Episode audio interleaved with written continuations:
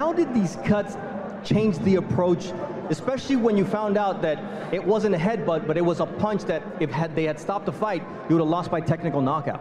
Yes, uh, firstly, I just want to say thank you to my Lord and Saviour Jesus Christ for giving me the power, the strength, and giving me the victory on this special weekend. Secondly, big shout out Bob Arum, Top Rank, Jimmy Pitaro, ESPN, and Kevin Mayer.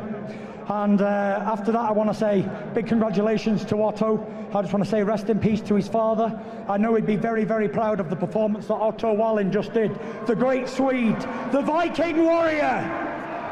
It was a great fight, you know. I got caught early on um, with the inside of the glove uh, on the eyelid, which cut the eye, changed the fight completely. For majority of the fight, I couldn't see out my left eye, and then Southpaw Orthodox clash, clashed heads and give me a second cup. I've not seen the cup, but it feels quite bad. But you know, I am a gypsy warrior. This is Mexican Independence Day. Come on, Mexico! Viva Mexico!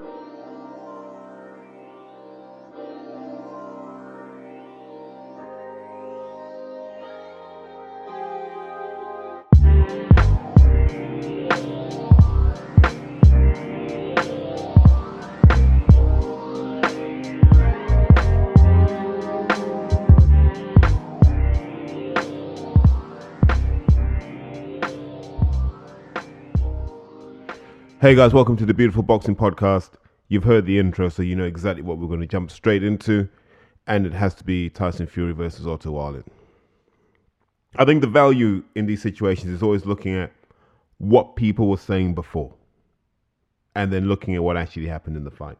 So when the fight was announced, everyone kind of rolled their eyes and went, "What the hell is this?"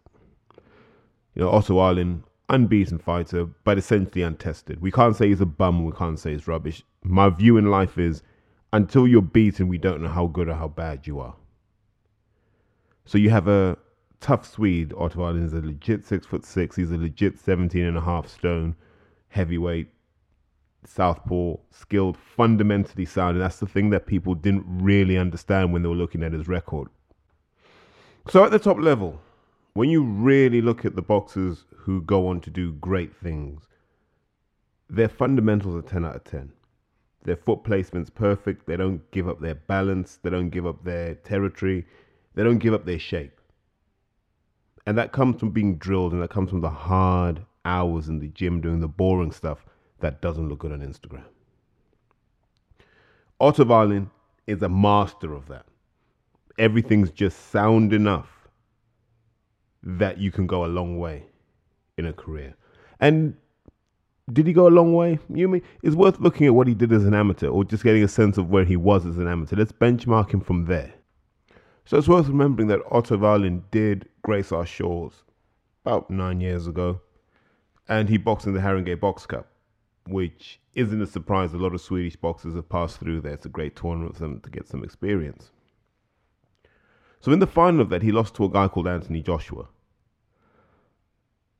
I can remember the feedback from that fight way back when, and it was essentially two raw novices going at each other, and it looked quite novicey. Wallin probably had the better shape, better structure. Joshua had the the grunt and the graft, and it you know generally Finchley get hometown decisions in these sort of events. North London tends to look after its own, but there's no shame now when you look back on it to go ah, a points win, two young guys, roughly the same age, and then you look at his peer group and it's guys like you know, Chantal Cameron's in that group, Tony Yoka's in that group, Filip Hrgovic among the super heavyweights and the amateurs. These are guys that Otto Wallin was engaged in. So he's at that level, he's in that ballpark. And that immediately tells you he's not a bum. So you have to take that away from the discussion. Otto Wallin's not a bum, but it doesn't mean that he's elite either. Does he have to be elite? And the answer to that's no. What he's ranked 46th on BoxRec and you look at his ranking, you go, it's probably artificially low. There are a lot of guys there that he could beat, you know, just a hypothetical. Imagine him against Hughie Fury. Do you think Hughie Fury would stop him? Probably not. Would Hughie hurt him? Probably not. Would he hurt Hughie? Perhaps. So, so when Otto, when Otto Wallin, Wallin, whoever he wants to call himself, walks into the ring on Saturday night, this isn't a mug. This is a guy that's been in the ring as a sparring partner, as an amateur with the best guys on the planet. Yet, among the experts on social media, he's a bum, he's no good. Why? Because all they've done is look at BoxRec. They don't recognize any of his opponents. They've never seen him. But those in the sport had seen him. That's that's essentially the difference. They had seen him. Having lived in Sweden, I know that he should have gone to the 2012 Olympics. That was the expectation, but he didn't deliver on that stage. And perhaps that's his limiting factor that the belief doesn't stay with him throughout a contest. Hypothetical, not sure. But he's earned the right to be above Twitter criticism from these these idiots that know nothing more than BoxRec. And I, and before someone says why are you criticizing them, here's why. Most of those guys don't buy tickets for shows. Most of those guys do not go to amateur shows. So they have no context by which to judge Otto Wallin. You can watch whoever you want on YouTube and it's helpful. Yes, it's helpful. But if you're judging it in the context of I'm comparing him to Tyson Fury, he's never going to match up. Now, if you measure him in relation to where all the other heavyweights are, his record is more than adequate. Otto Wallin is a fair fight. If Oscar Rivas is a fair fight for Dillian Whyte, Otto Wallin's a fair fight for Dillian Whyte. And so he's an opponent that the top guys should be looking at.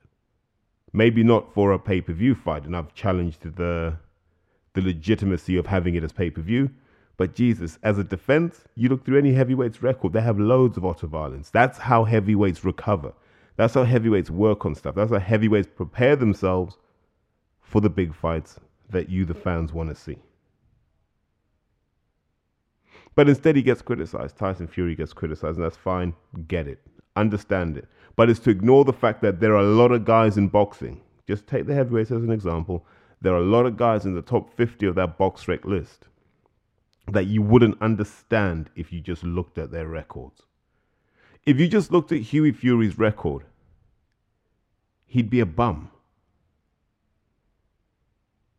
But then you realize, actually, he's never been hurt, never really looks in trouble, and his defeats come from the fact that he doesn't do what he's supposed to do, not that the opponents are better than him. So when you know Hughie Fury's story and you've seen the fights, it's a different view. And I'd argue the same with Otto Wallin. Completely different fighter in the flesh than his record suggests. So I wasn't surprised that this was going to be a tricky fight. And then that leads us into the actual fight itself. So if we start to look at what happened in the fight, you know, we can see a lot of the the misreading of Otto Wallin coming through. The reality is you could tell from from the energy that the Fury camp had before the fight, this was a mark time fight. This was just the let's get in, let's get out, let's get paid. Right? That's what this fight was for Tyson Fury. Now separate that that that thought process from actually calling Otto Wallin a bum. Two different things. You can take someone lighter than they des- than they deserve to be taken, and that was the case here. So the first round you're watching it, and you can see what Tyson Fury is trying to do is just outclass this guy, keep him on the end of the jab, working with any shot that he wants.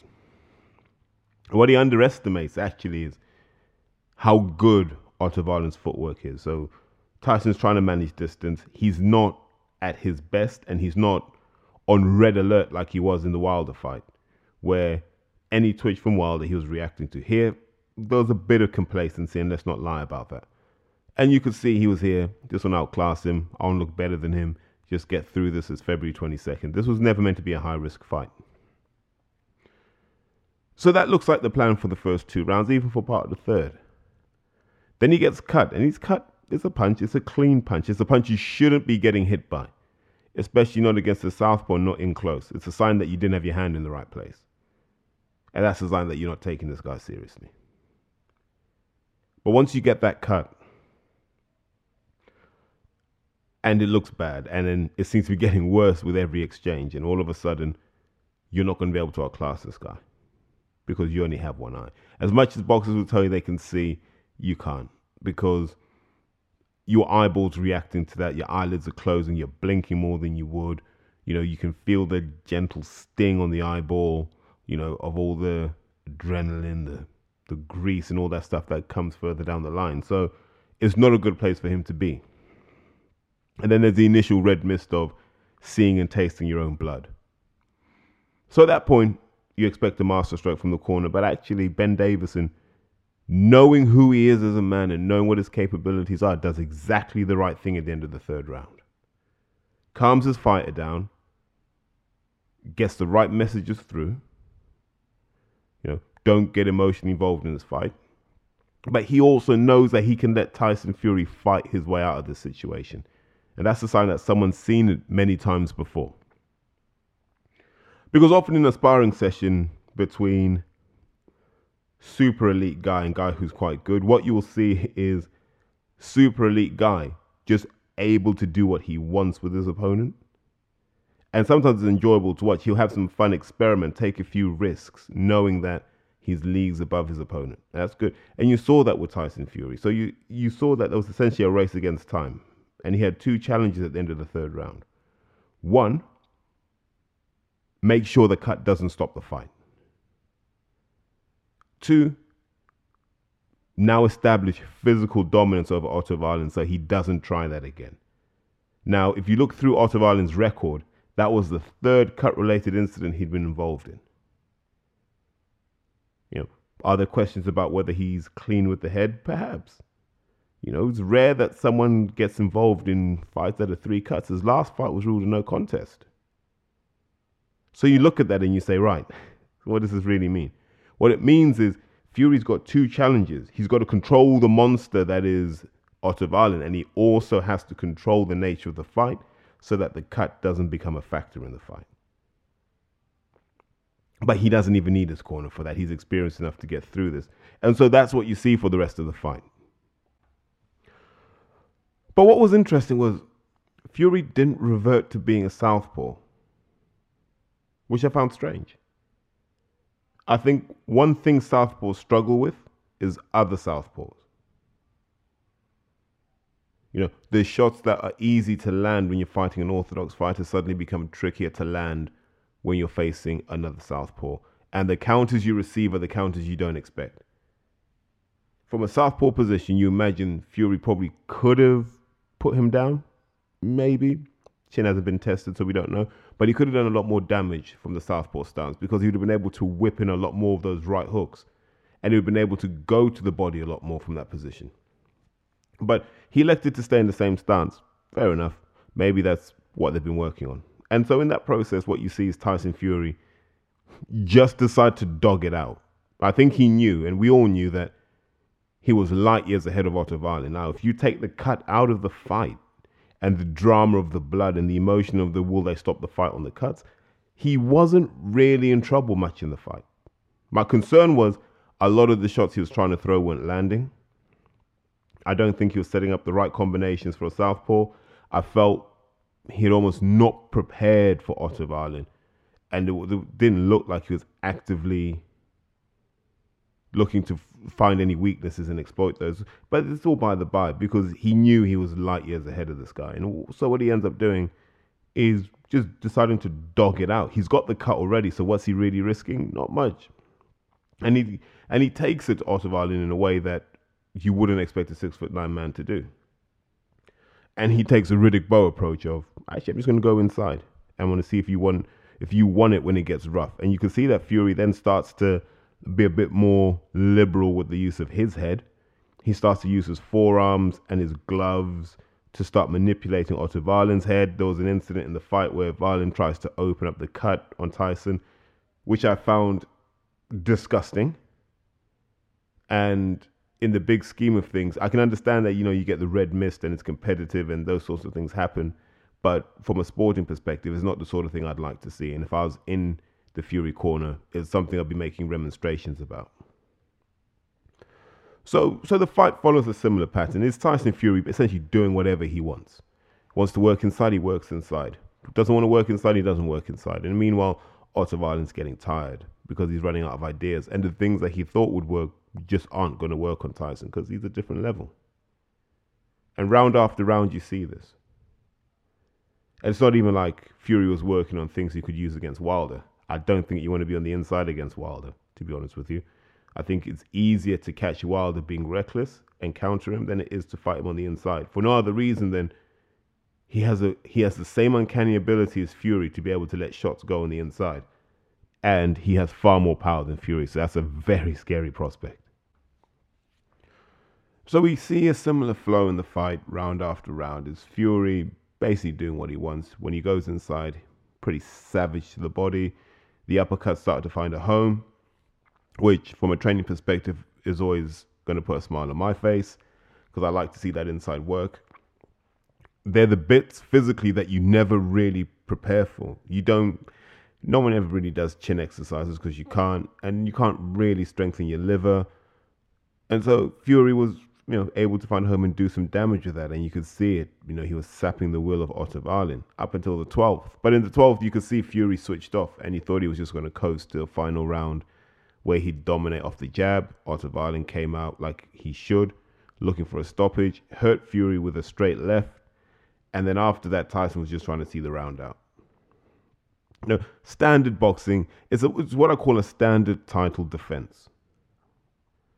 So if I'm benchmarking that, you know, and I know people go, oh, what's this lineal title? Or, or as Porky would say, lineal.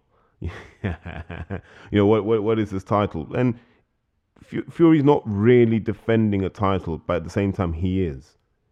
He's defending his claim to being the number one heavyweight on the planet.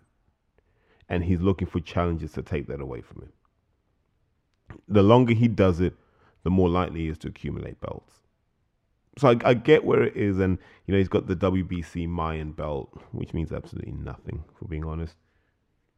But it's an excuse for the WBC to get a few shekels from the deal. Yeah. Why not? Why not participate in them wherever there's money be involved? So then we look at it and go, okay, so what does this fight really tell us?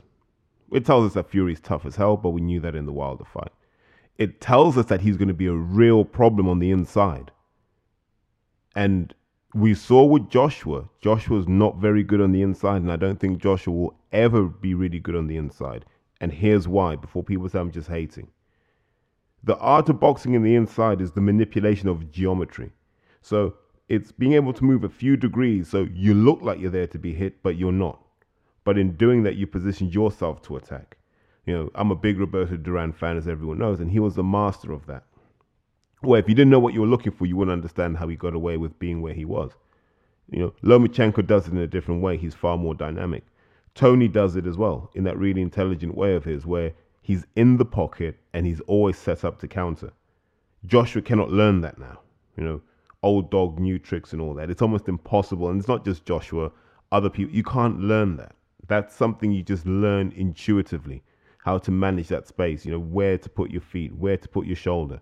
And Fury's got that. And if Fury decided to walk Joshua down and start ripping to the body like he did Otto Wallin, I don't think the fight goes six rounds. So that's one of the things the Fury camp can take from that. They could also take that and go, we could challenge Wilder like this, although I wouldn't recommend it. It's possible. And Fury showed he can nurse a cut. Like there were very interesting moments in that fight where you saw Tyson Fury had a dilemma, and it was, right, I've got a cut over my right eye. In fact, I've got two cuts over my right eye if I put my head on Wallin's right shoulder, he can't hit me with the left hand. But it means my cut's in contact with his hair. So I'm getting the irritation, I'm getting the, the kind of saltiness of the sweat in the cut. So I'm getting pain that way. If I put my head on the left side of his shoulder, on his left shoulder, sorry, I now run the risk of being hit there and having the cut opened up by his glove. So Fury had that and he was managing it really well.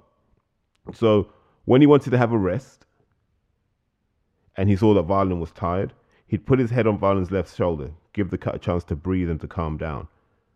When he was looking to attack and looking to bully him about, he'd put his head in harm's way on the right shoulder and almost take that pain just to keep being able to maneuver him with the head and the neck as well. So it was interesting seeing Tyson use some of the tricks and the tools that he's probably accumulated over the years. So those sort of small things, you know, will serve him well in the big pressure fights because he won't even have to have a corner make a decision for him. He can make decisions in flight. But here's what I wanted to touch on about this fight. Are we seeing the end of the big man in the heavyweight division? I've been suspecting this for probably about a year and a half, two years. When we look at the best heavyweights at the moment. And people, you know, we can debate this, but it's Joshua six foot six, Wilder six foot seven, Fury six foot nine. You can whack Dillian in there, six foot four. You can put Ortiz at about six three. But essentially, the the three main guys, six six, six seven, six nine. Joshua, freak athlete, freakish setup, once in a lifetime opportunity. When he's gone, there won't be another Joshua. Wilder, freakish power, gets him out of jail so many times. Without that power, he doesn't have a belt, doesn't get close to a belt. Fury, unreal skill set, unreal toughness. These are all one offs. And I know I just said there are three one offs, but they've all come from three different hemispheres, or even hemispheres, trispheres, whatever you want to call them. They've come from three different dimensions, three different planets. And when they go back to those planets, we don't have replacements. I know people say Yoka and Hrgovic, they're not at that level. So now we're looking at guys like Andy Ruiz coming up. I'm going to say Parker, just just just for for filler at the moment. Then guys like Michael Hunter, who I think's into really good form, but he hasn't been tested. So I'd like to see Parker against a Michael Hunter, and then let's see. But these smaller guys with the more rounded skill set, the ability to slip, dip, roll, punching combinations, double up on the same hand to look good, you know, that give you that cruiserweight dynamic with the heavyweight build. They might be the future when when the three war horses at the top decide to to give it up. I think six foot four might become the upper limit for a heavyweight. You'll still get the odd freak, but the idea of just finding a giant and turning him into a big muscle head in the hope that he becomes heavyweight champion, I think will die because it will be a skill based sport in the heavyweight division going forward. That's just my hypothesis at the moment. It will all depend on what Ruiz does in the rematch, where Hunter goes, what someone like a Chisora can still do, and then some of these young, smaller heavyweights who are coming up. You know, it would have been good to see Rivas get a chance at something like that. But it's worth keeping an eye on. Start to look at the smaller heavyweights coming through and see if they can start to do damage. Smaller, more athletic. You know, I talk about John Pilata a lot. He's a he's one of those ilk, but he's probably at the upper end of that. But definitely in that group in terms of athleticism and skill set. But I think just to summarize, I thought the Fury fight was just a standard defense. It didn't need to be on pay per view. And had it not been on pay per view, in light of the card they gave us, which is stronger than anything that Matchroom have ever given British fans. You know, you had depth all the way down that card. And it, if if you don't believe that, then you don't understand who was fighting on that card. That's fine. That's okay. But just know that that was a deep card. It wasn't a pay per view card. It was a deep card that had they just put it on standard ESPN, you'd have said, "Thank you, Bob Arum. That's a hell of an event." But look, onwards and upwards for Fury. Get the get the cut stitched up, and then I imagine you're looking at an April May fight for Wilder now, at the earliest. So there's no pressure to make the Ortiz fight anymore. You can make the Ortiz fight now in December or late November, maybe November 30th. Make the fight the week before the Joshua fight. Knock Ortiz out in a round put that psychological pressure back on Joshua. We know he struggles with it now. But look, guys, as always, thanks for tuning in. Please, you know, obviously on the iTunes, reviews, likes, and then social media, the sharing. Sharing's caring after all. And then obviously get in touch. I tend to respond to most things. You know, Twitter, Instagram, Facebook. Yeah, at Highfield Boxing. All of it's at Highfield Boxing you know, I really appreciate the effort that goes into listening because what people don't realize about doing a podcast is this your own friends won't listen. And then they'll phone you expecting to talk about boxing. But then you say to them, look, I do a bloody podcast about boxing. How about you listen to that? Then let's have a conversation based on what you think of that. So your own friends won't support a movement but people you haven't met in the flesh, but you know through various channels, will support the movement because they believe in it. And then you ask yourself, so who who who really are my people? And that's why I appreciate the the love and the attention and the engagement I get because you guys are engaging with someone in some cases you've probably never met but you respect the content and i really appreciate that that's why when i meet people in the flesh i try and make time you know, if I'm not distracted on a phone call to my mum or something, I always try and make time because it's important to show appreciation for the sacrifices you guys put into it. So as always, thank you. I love it and I appreciate it and I respect it. You know, have a fantastic week. You know, let's all go and do something special in our work lives, in our personal lives, in our social lives, in our sporting lives. Let's just go out there and go make something special happen. Cheers, guys.